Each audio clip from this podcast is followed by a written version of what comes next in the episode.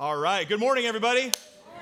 Man, you guys are alive this morning. You are hopping. I tell you what, it's either Jesus or coffee, or probably both. Uh, in that order. We're so glad that you are here again. My name is John. I'm the campus pastor here. And let me just say again if you are new or visiting with us today, or maybe you've been coming for a while and you're still kind of feeling things out a little bit, let me just say we love it that you're here. Uh, we pray that you feel loved and welcomed uh, in this place, whether you're downstairs or upstairs or in the lobby or where you might be. Today is a good day uh, to be the church. And I know uh, some of you maybe that have been coming for a while, you're like, you guys say that every single week. We believe it's no accident that you're here. Like, we get it already, okay? You know what? It's not for you if you've been here for a long time, okay? It's for those that are coming, and a lot of you, this is your first. I met somebody this morning, it was their very first time here. And we say that every week when we're praying beforehand with the band. I say, What day is it? And then everybody's kind of trained to say, It is somebody's first day at Hope. And the reason we say that is because there has never been a weekend around here where it's not been somebody's first day. And that's why we say we believe it's no accident that you're here. Number one, because we have been praying for you. And so when new people show up, we're like, yeah, we kind of expected that because that's what God does. We expect that. And uh, secondly, chances are you are here this morning because somebody invited you. You are here this morning because somebody, whether it was this last week and you're here because they may, or maybe they drug you here this morning against your will. Sorry, welcome. Uh, or a long time ago, somebody shared their faith with you, and the reason you're sitting here today is because somebody invited you, because somebody made that investment in you. And that's really what this opening little clip was talking about. Is the importance of inviting and sharing the gospel. Gospel literally means the good news. And for us it's the good news the greatest news of all uh, of jesus christ life death and resurrection and his love for us and that he invites us into this eternal life. And so, speaking of good news, just to kind of get our, our brainwaves going a little bit uh, this morning, I want you to think for a second what is the best news that you've heard recently? What is the best news that you've heard recently? Could be uh, a birth or an anniversary, or uh, somebody got engaged, or you got a new job. If you're an Iowa State fan, it's that there's the season's not done yet. That's the best news that you have. Just sliding that in there as a Hawkeye fan. Uh, whatever it is, maybe you got a promotion at work, maybe you got a new job, maybe you got a new car, maybe something great happened in your family. What is the best news that you've heard recently? Just think about that for a second and get that kind of lodged in your brain. The best news. Who doesn't love good news? And so, as you're thinking of that, I want you to turn to our scripture reading uh, for today that Mac read for us, page 864. It's Romans chapter 10. So, it's going to be way, way like that far back in your Bible, if you're new to the Bible, about that far back, all right? Page 864, Romans chapter 10 is where we're going to camp out for a little bit uh, today. And if you're new to the Bible, uh, the Apostle Paul uh, is writing to the church in Rome. That's why it's called Romans. It's the letter to the Romans. And so he's writing a letter to these, uh, to these Christians and trying to create in them a sense of urgency to share the good news, to invite people into this new thing called following Jesus. And so we pick it up in chapter 10, verse 14, and he says, How then can they call on the one that they have not believed in? And how can they believe in the one that they have not heard? And how can they hear without somebody preaching to them? And how can anyone preach unless they are sent? As it is written, and then let's read just that last verse together. What's in the Hope Blue up there? Let's read it together. How beautiful are the feet of those who bring the good news. How beautiful are the feet. Paul is trying to uh, write to a lot of people, imagine this, that have, are hearing the gospel for the first time. The front half of Romans, Paul is writing to these people that are new believers, that are new in their faith, or that they think they know what it means to follow God. Maybe they're former Jews and they're learning what it means now to follow Jesus, that they don't need all the old laws and rituals. And now it's just, hey, we're following Jesus because he is the fulfillment of the law but he's creating them a sense of urgency. Now that you know this, share. And I wonder if Paul was here today, how much more of a sense of urgency that he would have writing and speaking to those of us. Chances are you've read Romans before. Maybe you haven't, but you certainly have a Bible. You probably have six of them at home, right? We have so many Bibles and we spend so little time reading them. That's the amazing thing. But imagine they didn't have the Bible, okay? Paul was writing this letter that would become the Holy Scriptures. Imagine hearing it for the first time, and he's creating us in us this sense of urgency to share. Because let me ask you this: Well, you were thinking about the best news you've heard recently. Go back to that in your mind. Think about that for a second. when you first discovered that good news, okay? You got engaged, you got married, you're gonna have a child, you got a promotion at work, you, whatever it is, something happened in your family. Did you like sit on that for a while and then wait and get around to sharing it? No, right? The first thing that you did was you shared it. You couldn't wait. I remember when Tiffany and I had our first child, we had like a, well, my wife does communications and stuff like that around here, but we had an entire communications plan ahead of time because we knew we were going to want to share that. So we had like email templates written up, and here's what we're going to put on Facebook, and here's who we're going to call, and in this order, and all of that. Because why? Good news is meant to be shared, right? Good news is meant to be shared, not to keep to yourself. And so, why would it be any different with the gospel? Why would it be any different with the gospel? And that's kind of our focus this week as we wrap up this sermon series we've been in called Hope for Iowa. And if you've been around the last several weeks, or if you haven't, uh, we've been in this series, we've been talking about what does it look like to not be the church as some sort of stale, you know, stagnant, stuffy institution. What would it look like to recapture the true essence of the church that we read about in the scriptures as this movement? It's a movement that goes out and it goes into uh, our workplaces, like we talked about a couple weeks ago, and into our families and, and into our schools. We talked about what it would look like to have the hope of Jesus and the Holy Spirit instilled in our kids and for those of you that are parents, what, what does it mean to, to extend hope to your kids? To say, we're gonna worship every single week together, that the best gift that you can give to your kids, no matter if they're 8 or 18 or 58, doesn't matter what age your kids are of any age, you never stop being their parents. And the greatest gift that you can give to them is the hope of Jesus Christ. Is to say, we're gonna worship every single week. It's not a choice, this is what we're gonna do because this is the best thing that you can do for them if you love them. You're going to instill and give them the gift of your living faith in Jesus Christ. One that doesn't say, well, it's an option this week to follow Jesus, and, then the next week you can do whatever you want. No, this is what we do. What does it look like to have the hope of Jesus living out in your everyday life? This is what we do as a family. And this week we're going to focus on what does it look like to bring that hope to our friends and to our neighbors. And so you would assume, knowing what we know, we have so many Bibles. There's free ones in the back. You can take one if you want. You have probably six laying around your house. We have the greatest news in the world. And so I am sure that all of us today feel completely comfortable going and sharing that good news and going and sharing our faith and going home after worship today and knocking on our neighbor's door and evangelizing to them. Who's with me? Okay, three of you, okay? So that maybe that's why we need the sermon today, right? Not so much. Unfortunately, when we talk about sharing our faith with our friends and our neighbors, there is some baggage that comes along with that. There are some uh, misconceptions that come along with that, and this whole sharing our faith thing, or evangelism is the fancy church word for that, tends to get misunderstood. And I think we talk about sharing our faith and reaching out to our friends and neighbors. There's a couple ditches we can fall into if you can imagine you're driving down the road, and there's two extremes. And what we do, usually as Christians, is we swing hard to the left or we swing hard to the right. And we live in one of these two extremes. And the first extreme is maybe where some of you fall and you're like, no, no, no, no, no. I don't want to be that pushy, judgmental Christian because that's how Christians get a bad rap out there, and I'm not going to fall into that category. So I, I am just not going to do anything at all. I'm not going to be pushy. I'm not going to be judgmental. And some people do fall into that category.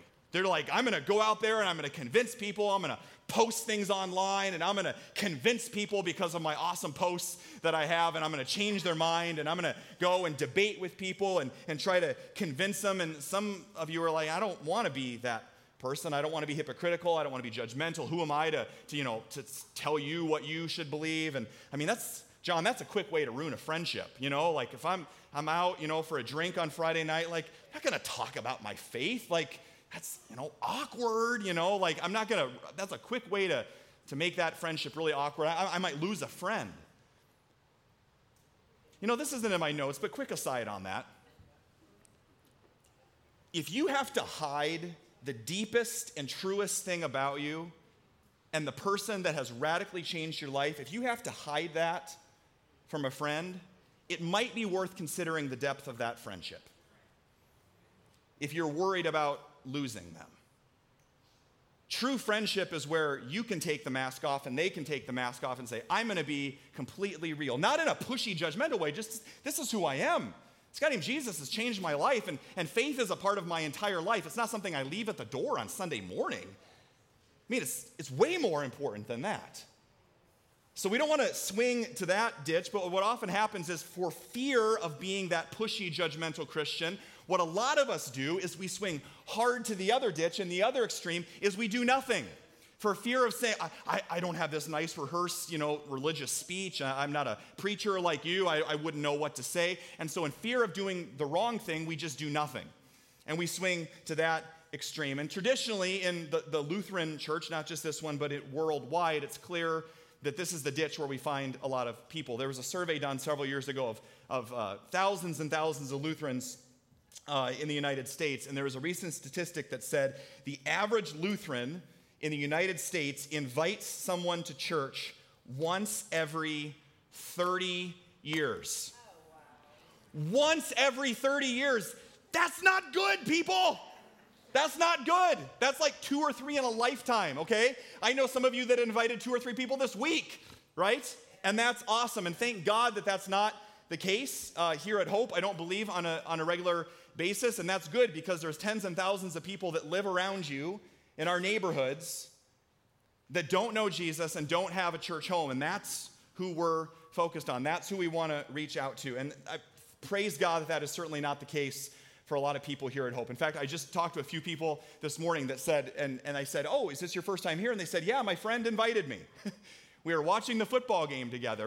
We're in PTA together at school. We were sitting on the bleachers together at the football game last Friday night and said, Where do you go to? These conversations just come up in everyday, ordinary life. And if that's the case, keep inviting. Keep inviting. Some of you are like, where? There's no, we're, we're full. Keep inviting. We're going to make room. And to give you a little teaser to come back the next couple weeks, you're going to be here, here a little bit how we're going to be making more room around here in the next couple weeks. So there's your teaser. Come back for Jesus and a cool announcement in the next couple weeks uh, as well. But we're going to be making lots more room. So keep inviting. Keep inviting. Keep inviting. If we have the greatest news in the world, keep inviting. Because here's the thing there's a third way, and it's not that ditch, and it's not that ditch, it's not that extreme, and it's not that extreme. Jesus offers us a third way, and it's called radical invitation. Radical invitation. If you have your uh, Bibles in Romans, turn to the Gospel of John just for a moment. John chapter 1. And if you have this Bible, the Abundant Life Bible, it's going to be on page 809.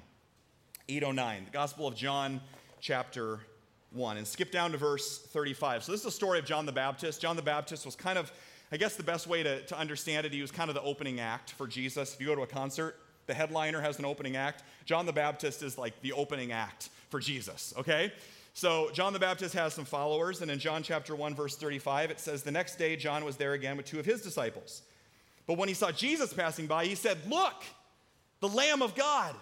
When the two disciples heard him say that, they literally left John the Baptist and they followed Jesus. And then, verse 38, turning around, Jesus saw them following and asked, What do you want? Pause there for a second. This isn't in my notes either, but I just thought of this. If you don't read the Bible once in a while and absolutely laugh, something is wrong. Because here's the deal a lot of people think, Oh, what am I going to say to Jesus when I see him face to face someday? What is Jesus going to be like? Okay? Jesus had a personality. And sometimes we forget that, right? These two guys are seeing Jesus for the first time. God in flesh, God Himself for the very first time. And the first thing that Jesus says to them is, I love you, my precious little ones. No, Jesus turns around and goes, What do you guys want? Don't you just love that? Jesus was a dude, he was a real guy with a personality, right? And if you had a couple people stalking you and following you, what would you say? What do you want, right? And that's what he says. What do you want? And they said, Rabbi, which means teacher, where are you staying? Essentially, they invite themselves over to, for dinner. Jesus, being hospitable as he is, what does he say in verse 39? Come, he replied, and you will see. So here's some potential converts, and which of the extremes does Jesus fall into in evangelism? Neither. It's simply radical invitation. What does he say? Come and see. And where does that come from? It comes from a humble confidence of knowing what you're looking for, I have. And you and I, as followers of Jesus, can share that humble confidence as well. We don't have to push it on people. Why burn that bridge? All you have to say is, come and see and hear about this man named Jesus.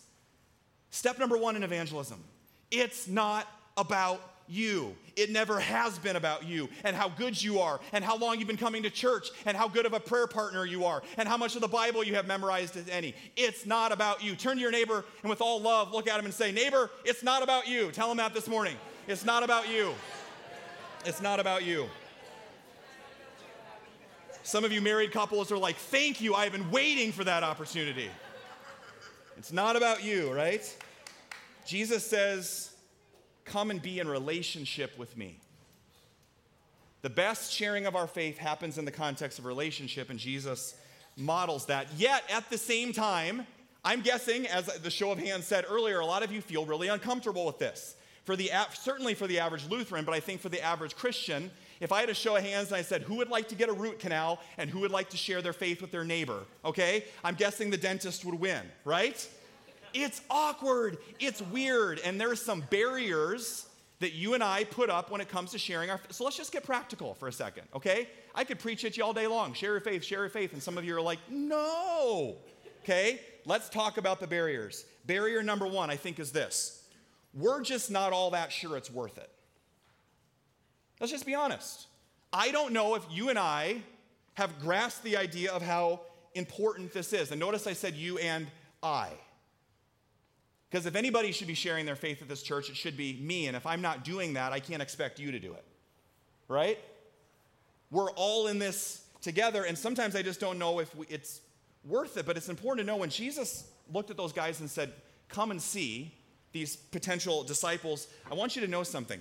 It was not primarily an invitation to a boring church service, they didn't exist yet, okay? It was not primarily an invitation to be a better or moral person. Some of you think that the invitation to be a Christian is just to have more things to feel guilty about at the end of the, a wild weekend. It's not. It was not primarily an invitation to a classroom for a Bible study. When Jesus looked at those guys and said, Come and see, it was an invitation to exchange their old sinful life for eternal life now and forever. It was an invitation to an all in, all out, reorientated life around things that matter and will actually satisfy your soul. Sometimes we forget when it comes to sharing our faith, we have what everybody is craving. And you see the craving in all the different things that we run to, even Christians need to hear the gospel again and again and again because you and I run away and we run to all these other things thinking that they're going to fill us up. Whatever it is, even good things we run to to fill us up. But the invitation that we're offering people is the greatest news in the world. There's a reason the song is called Amazing Grace, not here's some grace if you need it song or okay, mediocre grace. When's the last time that the good news of Jesus' love for you just wrecked you?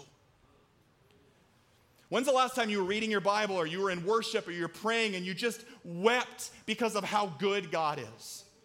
And I'm not talking about the external things make you better or more holy. I'm talking about what's going in in here. When's the last time you stood in awe of God? Step one in sharing your faith, it's got to be real in you before it can be real through you. Some of you are like, I got to do all these things for God. No, you don't. You got to let God do some things in you. When's the last time God just wrecked you? It's good news. I love that we shared this at our Alpha class uh, next week, which is still open. If you want to check that out, you can come. We're still taking people uh, this afternoon at 3:15. We'd love to have you come. But I shared this quote from C.S. Lewis, who used to be an atheist, one of the greatest Christian authors of all time. And he says this I love it. Christianity, if false, is of no importance. Duh. But if it's true, it's of infinite importance. The only thing that it cannot be is moderately important. That's not even like spiritual thinking, that's just plain old rational thinking, right? This is why in the book of Revelation, God says, you, be hot or cold. The only thing, please, please, please, as a Christian, don't be lukewarm. Don't be a halfway in Christian. Don't be, i am going to dip my toes in the water. Because what the world sees is, oh, it must not be that important then. It's just a little ritual you do on Sundays. You sing some songs and you listen to a guy speak for a while and then you go home as if nothing ever changed. It can't be moderately important. We're not playing church here. We are walking miracles. And if we learn anything from the early disciples in this story, as you read on in John chapter 1 with Jesus, inviting others into this is an absolute no brainer. Look back at the story in verse 40. John chapter 1, verse 40. It says this Andrew, Simon Peter's brother, was one of the two who heard what John had said, like minutes ago, and had followed Jesus. And then verse 41 the first thing, everybody say, first thing. The first thing that Andrew did was to go get his theology straight and go to church and join the prayer team. And no, that's not. The first thing that Andrew did was to find his brother Simon and tell him. It didn't even pass through Andrew's mind, oh, I gotta, I gotta rehearse this speech and I gotta have my Bible and, and take him through and invite Jesus into his heart and I gotta get it all right. The first thing, I have met somebody that has changed my life. And I can't help but share it. This is who I am. And if you love people, you're going to tell them about the life that can satisfy their soul. And his name is Jesus. Amen? Amen? The first thing that he did. So that's the first barrier. I think a lot of us are like, okay, John, okay, you've convinced me. It's worth it, right? It's worth it. But here's the second barrier when it comes to sharing with our neighbors and friends, and I hear this one more than anything else. John, I am so busy. My, you, you don't know my schedule. No, I don't. I know mine, and it's terrible, right?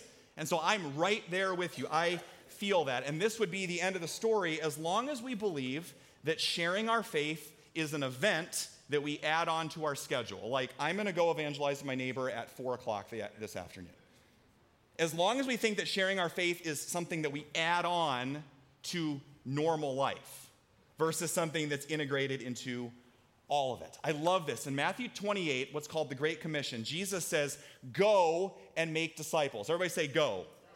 And that word go, when Jesus is giving us our mission as a church, that word go in the Greek, the verbs are a little different. And so in English, we have past, present, and future tense verbs, right? in the Greek, there is a verb tense that is present and continuing, present and ongoing. And that's that word go, and it literally means in your going. This is really good news for us that are busy, for those of you that are super busy and worn out. Look at it this way as long as we think that sharing our faith is something added on, we'll never do it. But if you imagine your life is that entire circle, and what we like to do, especially as Christians, is we like to divide it up like a pie and we divide up these compartments of all the different areas of our lives and we say, okay, well, yep, John, I've got uh, my family stuff and that's really important to me and that's good. Uh, I've got a lot of stuff that I do with my friends. I like to have a social life. Um, I, am a biker, I'm a runner, I do yoga, whatever it is. I have my hobbies, a fishing or, or woodworking or whatever it is. I've got my hobbies. I've got all sorts of stuff. We've got sports, man. Our kids are involved, you know, in activities and things like that. I've got all sorts of stuff going on, and we fill it out. Oh, you probably need to sleep. That's like half of your life anyway, right? So we have all these things in our lives, and then we go, oh, yeah, faith.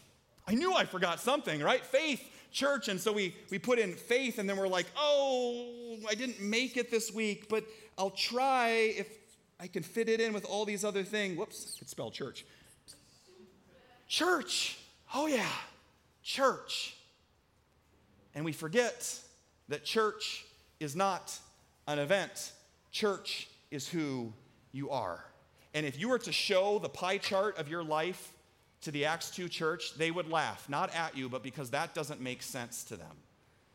Instead, they would say that church and faith and all of that is not a piece of your pie. It is the entire thing because church is not an event that you attend, church is who you are. Amen? And so, the point of weekly worship and why that's so important is because what it does is that it impacts every single area of your life. I forgot to put work up there. Some of you go to work. That's a good thing too, right? Can tell you what I'm thinking about sleep versus work, right? Every single area of your life. This is why I think Jesus is challenged to us today when it comes to sharing our faith. Be who you are, where you are. Be who you are, where you are. Jesus said in John chapter 17, My prayer is not that they, you would take them out of the world. In other words, folks, don't get stuck in a compartment.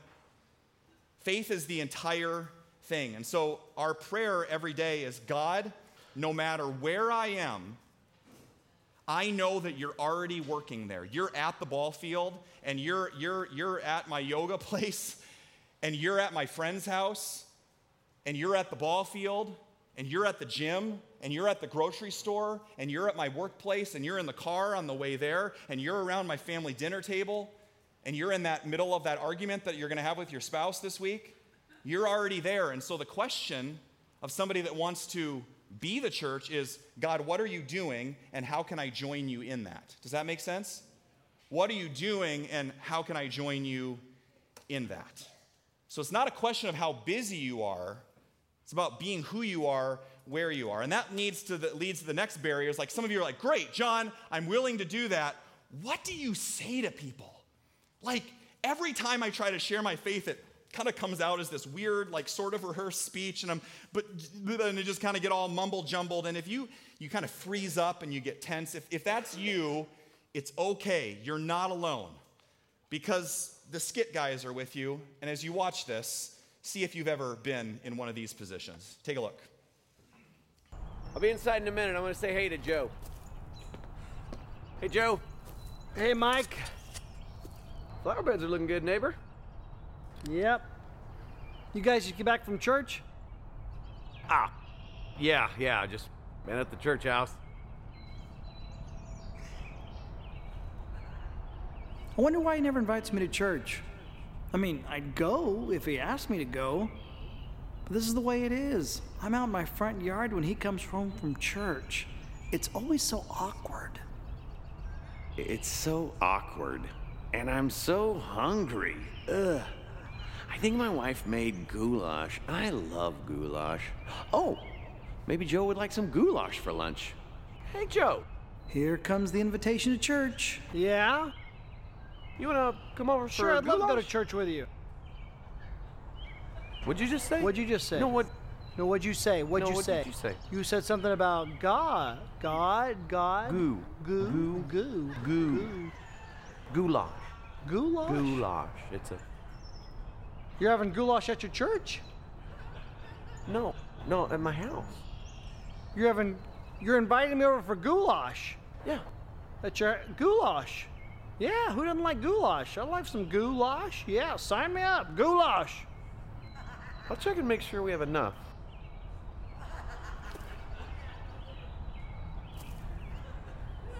I see you walking away.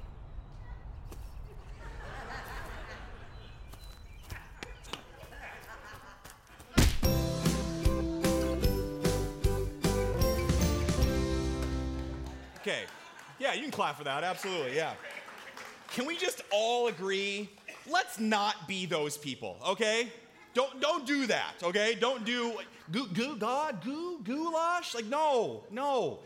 And we, and we laugh and we giggle at that. But the guy that he's inviting with the hat, like here's what I think he was looking for. Normalcy. Now I know with a group like this, that's not possible because none of you, none of us are normal. But here's the thing. I think he was looking for a Christian to be real. To be authentic. Hey, do you want to do you want to come to my church sometime? I would love to have you come.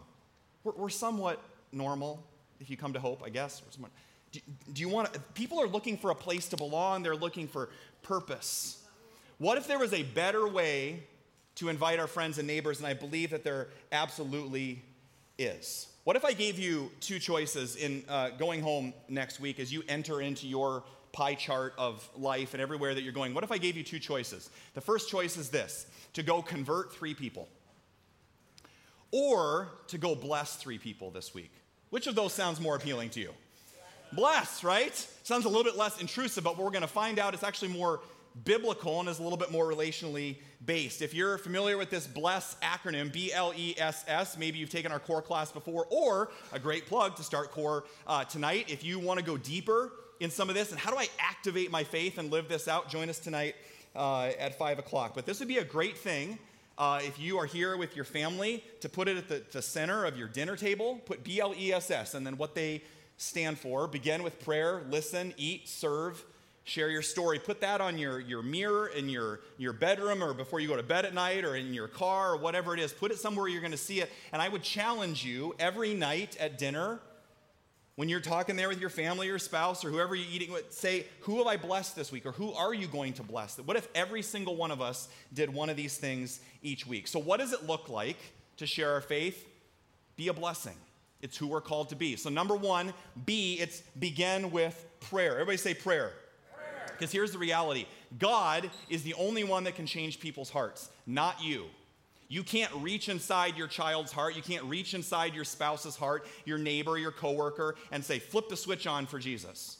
There's one person that can do that, and that's Jesus. And so, the most important thing that you can do to share your faith or somebody that's not into this whole Jesus thing is pray. God's the one that can do that. And I want to challenge you to start each day as you go into your life. This is a, you ready for a dangerous prayer?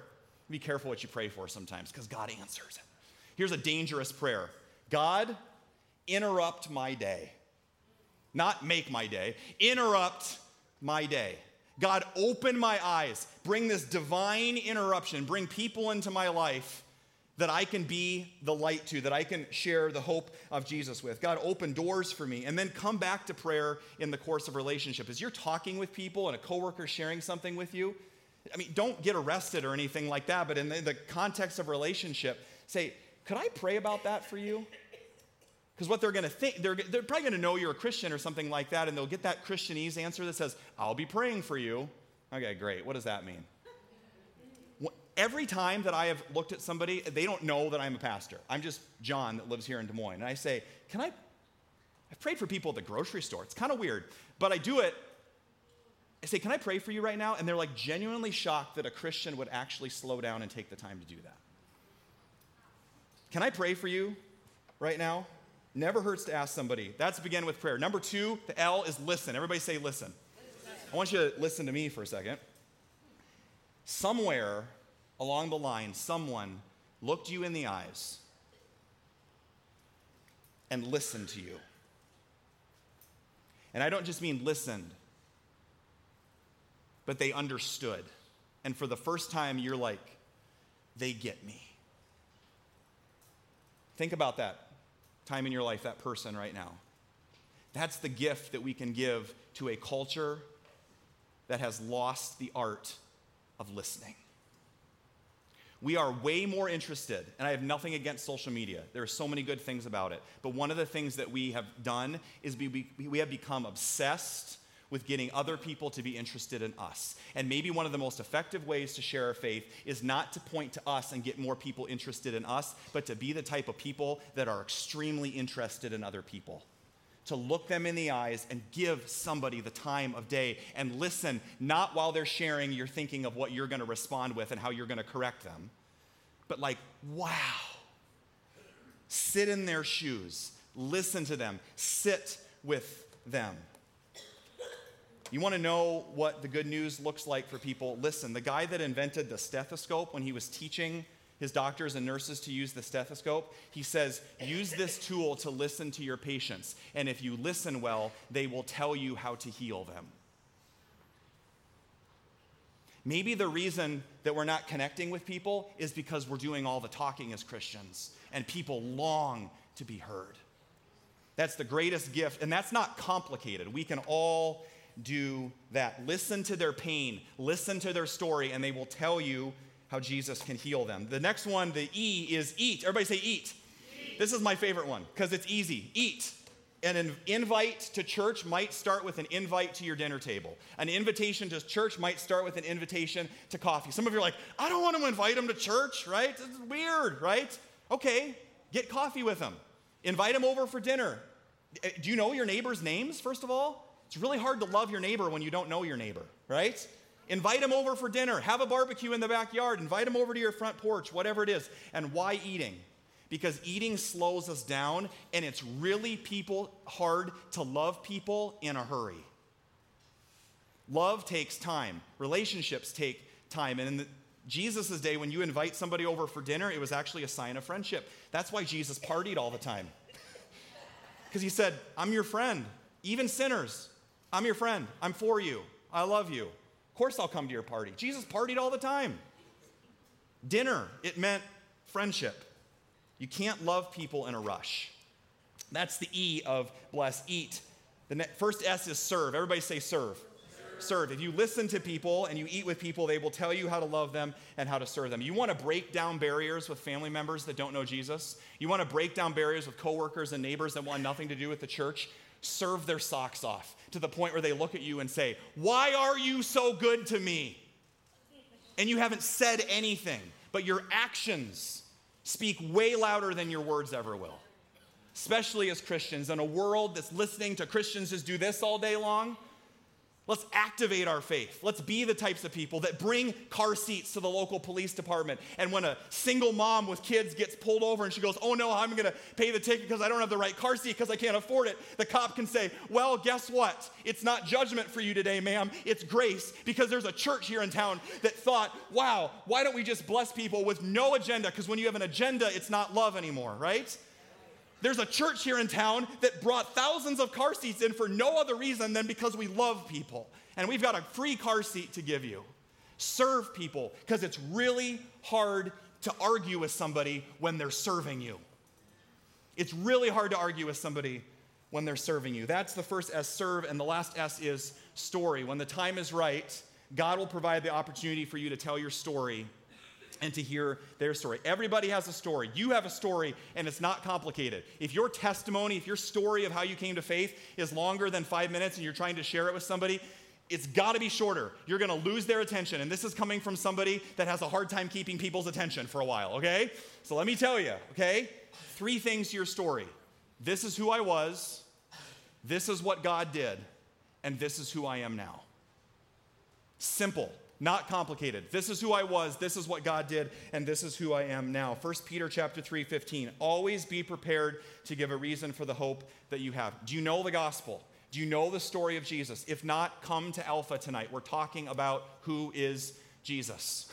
Come to core tonight. We're talking about how to follow Jesus in everyday life. Come, you're invited. This is your official invitation. Are you prepared to give a reason for the hope that you have? And here's what I'll do when I'm talking to people and I'll, I, I don't say I'm the pastor of the church and I preach every week. I say, hey, I'm John. I'm a part of this church down in Ingersoll. Hope. Oh, I didn't know Hope had a campus down in Ingersoll. Yeah, we do. And, and then we just start talking. You're like, well, I don't really like Christians. Okay. Well, I don't really like Jesus. I, th- I think it's just kind of a bunch of hog. Okay. You know what I do? I stop arguing with people, and what I do, Jesus is really good at this. He told stories. You know why? Because stories change people. They, they engage our heart, and that's what he's trying to get to. And I just said, Can I, can I tell you about this couple that was at our church and their marriage was on the rocks? And it's like Jesus just intervened and they put Jesus in the middle and he healed their marriage. Can I tell you about this, this young couple in their 20s that was so excited to have their first baby and then they had a miscarriage? And, and God brought a group of Christians, yes, Christians, in their small group around them and loved them through that painful time. Can I tell you about the, the, the, the, young businessman who's, instead of being all about money and climbing the ladder, is mentoring younger men at work and feels a sense of purpose for the first time? I just start telling stories and it breaks down walls. And I, it's transformation, and I think that's what everybody's looking for anyway, right? Nobody wakes up in the morning and said, What I need in my soul is a church service. I think everybody, whether they say it out loud, wakes up in the morning and say, What I'm craving in my soul is something bigger. They're craving Jesus, they just can't put it on their lips yet. And we have the answer. What would it look like for you and your family, B L E S S, to bless somebody every week? To live that out every single day and, and then tell stories about that. Some of you are like, John, that's cute, that's a great acronym and everything like that, but what does it actually look lived out in everyday life. Well, I want to introduce you to McKenna Haase. She's a 21 year old uh, student at Drake that's a part of our Hope community. And I want to tell you her Hope story today. Well, she's going to tell her Hope story. And unlike a lot of 21 year olds, she just happens to be a professional race car driver. I know, right? And she's been doing this since she was young, and she has been climbing the ranks of a typically male dominated sport and yet she's there and she's following the call that God has put on your life. And what might surprise you as she shares, shares her story, she's discovered the deeper reason that God has placed her in that compartment that she has of the racing world, a typical world where Jesus isn't necessarily always lifted up. But there she is, being the light in the darkness. And so, as you listen to McKenna, enjoy her hope story of bringing good news right where she is. Take a look.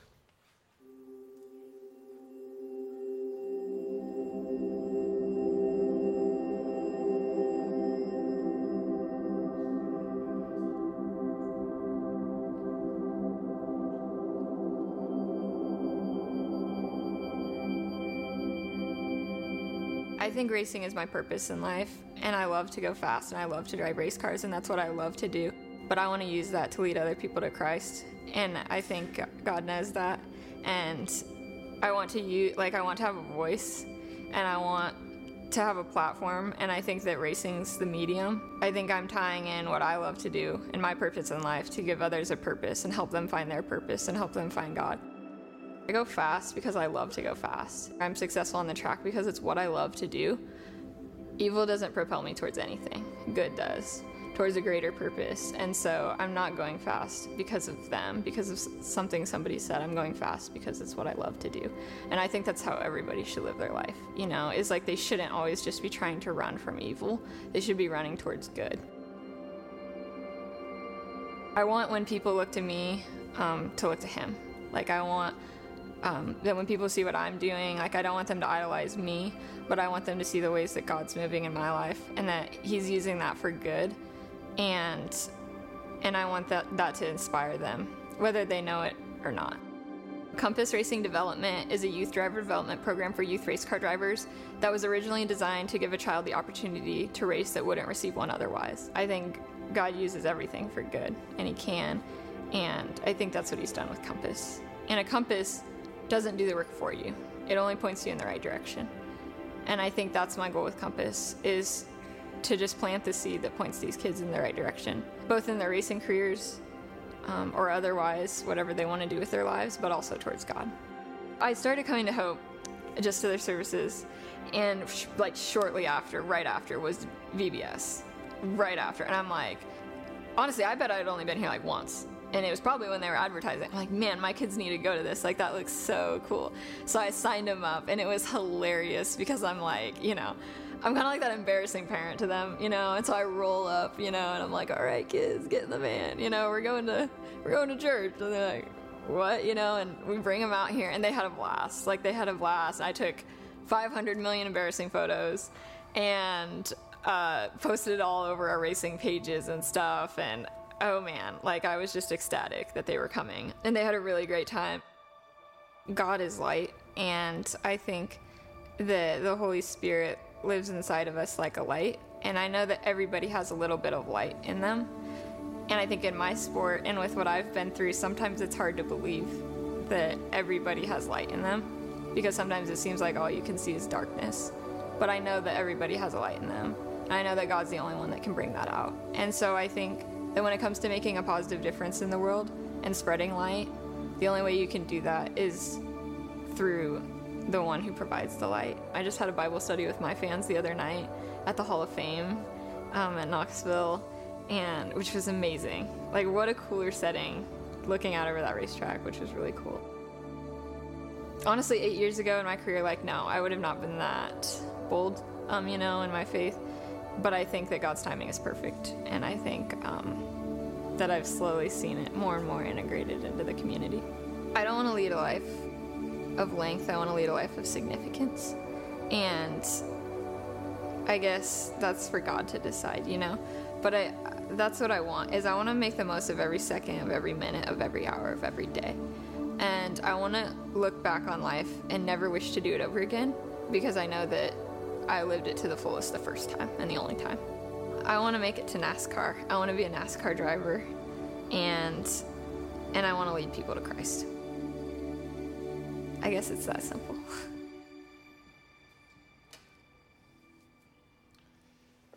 So there's two things that I love about McKenna's story. Number 1, she is 21. What were you doing when you were 21? She is a professional race car driver, started a nonprofit organization, and is leading people to Christ at Knoxville Raceway. I was figuring out what to do with my life, I think. She's 21 and she, you hear what she said? I don't want to lead a, a life of length, I want to lead a life of significance. She is out there in a typically male dominated. Every time I watch that, I've seen it a few times now, I just want to go, You go, girl. Like, go get it. Like, more power to you. In a typically male dominated sport, she's saying, There is something bigger than racing. There's something bigger than what this world has to offer. What's stopping you? She's 21. What's stopping you? What's getting in the way? Make the most of every opportunity, Colossians says. And number two, what I love is that she's demonstrating the power of being who you are, where you are, with her platform. I mean, would you believe that God wants to use the things that you already do and the places you already are, the things that you love? God is not asking you to be somebody different. He made you. You're the only you we have. So be you. And God wants to use the things that you love to bring glory to Him, to, for you to expand His kingdom. Colossians, Paul says, Be wise in the way you act towards outsiders, make the most of every opportunity. McKenna's platform is racing. What's your platform? Where has God placed you? Who are the people that He's put around you? And I will tell you this it starts under your own roof. If your faith doesn't work at home, don't export it. It starts at home. Do the people that you live with know who the most important person in your life is? The person that's radically changed your life. So I don't know what that looks like this week. Maybe it starts with B L E S S by blessing somebody. Maybe it starts by bringing a car seat or making a, a, donation back there today. It's time for the church to be the church. It's time for us to stay out of that ditch and stay out of that ditch. We're not going to be some passive, judgmental people. We're not going to be silent either because we have the greatest news in the world. And if you need to hear it again, for God so loved the world that he gave you his one and only Son. The greatest news in the world is that there is a God that loves you with a love that is more powerful than any other force in the universe. And that we don't receive that love by being good enough or moral enough or religious enough. You receive it enough because not how good you are, but because of how good God is. And He's extending you this gift today to join the movement, to be a part of the church, to not show up for a church service, to go be the church. This is the beginning. So go to the racetracks and your schools and the ball fields and of your family dinner table and extend the life changing love of Jesus Christ to a world that desperately needs it. Amen? Let's not talk about it. Let's sing about it. Let's stand and let's worship together. Let's let it be known.